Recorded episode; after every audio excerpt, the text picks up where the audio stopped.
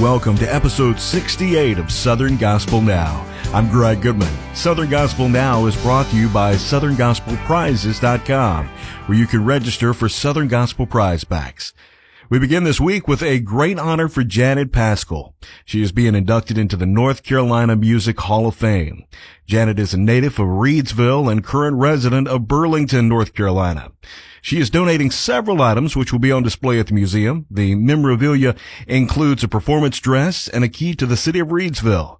She will be cutting the ribbon to open the exhibit at the induction ceremony scheduled for this fall. Our congratulations to Janet Paschal on this honor. While we're talking awards, the Gospel Music Association has announced some important dates for this year's Dove Awards. Nominations will be announced Wednesday, August 10th at 10 a.m. Central. The live taping of the 53rd annual GMA Dove Awards will take place Tuesday, October 18th at Allen Arena on the campus of Lipscomb University in Nashville. Initial broadcast of the Dove Awards telecast will be on TBN, Trinity Broadcasting Network Friday, October 21st, 8 p.m. Central. This week has seen Joseph Habedank performing at a youth conference. He tells us about this and why it is so special to him. I think one of the coolest things about my solo ministry is that when I first started out, my prayer was to help not only addicts and their families, but to reach young people because not many people in Southern Gospel music seem to be able to break through to that crowd. And for whatever reason, God has um, shown favor in my life and He's given me both of those platforms. And every year I get to sing at this amazing youth conference in Pigeon Forge called Arise. And uh, this year there's going to be 4,000 teenagers there. And these are kids that not only um, show up for this concert, but they know my music. Uh, they love the song Big Enough. That was their theme song a few years ago. And so every single kid in there uh, knows my music, and uh, it is just an amazing experience. And even more importantly than that, is to watch how God moves in those services and to see those kids touched by the music and the message. Tribute Quartet has been in the studio preparing for a new project. Tribute's Josh Singletary takes us on a behind the scenes tour. Hey y'all, we're in the studio. This is our first day in the studio for the brand new CD. It has been since 2019 since we did Living the Stories. Here's the product. Listen.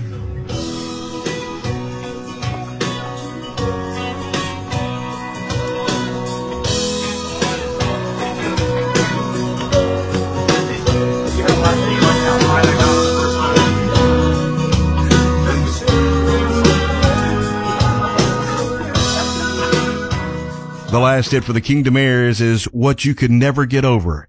Jacob Ellison comments on the impact the song has made. To my amazement, it has been such an encouragement to people and, and an encouragement to me for if anything. I've seen people come up to me telling me that they lost their children and never dreamed that would have happened to them, but God's getting them through. So uh, this song's an encouragement, if anything, and uh, a true testament to people and the struggles that we all face, wondering how we're going to get through it. Jim and Melissa Brady's latest tune is Welcome.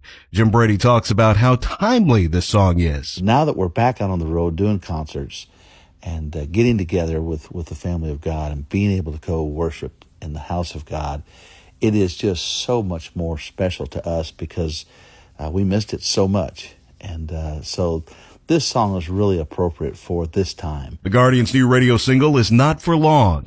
John Darren Rousey gives us the story behind the song. I got a phone call one day from Karen Peck, and it just so happened we both had COVID. She was coming out of it, and I was kind of just in the middle of it. And we started to talk that day. It was, you know, just in the beginning of the shutdowns and everything that was going on and everybody felt uncertain. Everybody felt like they just didn't know what was coming. She said, all I can tell you is that I keep hearing the Lord say to my heart, it's a bad season, but it's not for long. And she said, I feel like there's a song in there somewhere that we need to write. And while we were both sick and coughing and, you know, carrying on, we started working on that song, got together with Sue Smith and finished it uh, in Nashville. The new song from Endless Highway is about the business.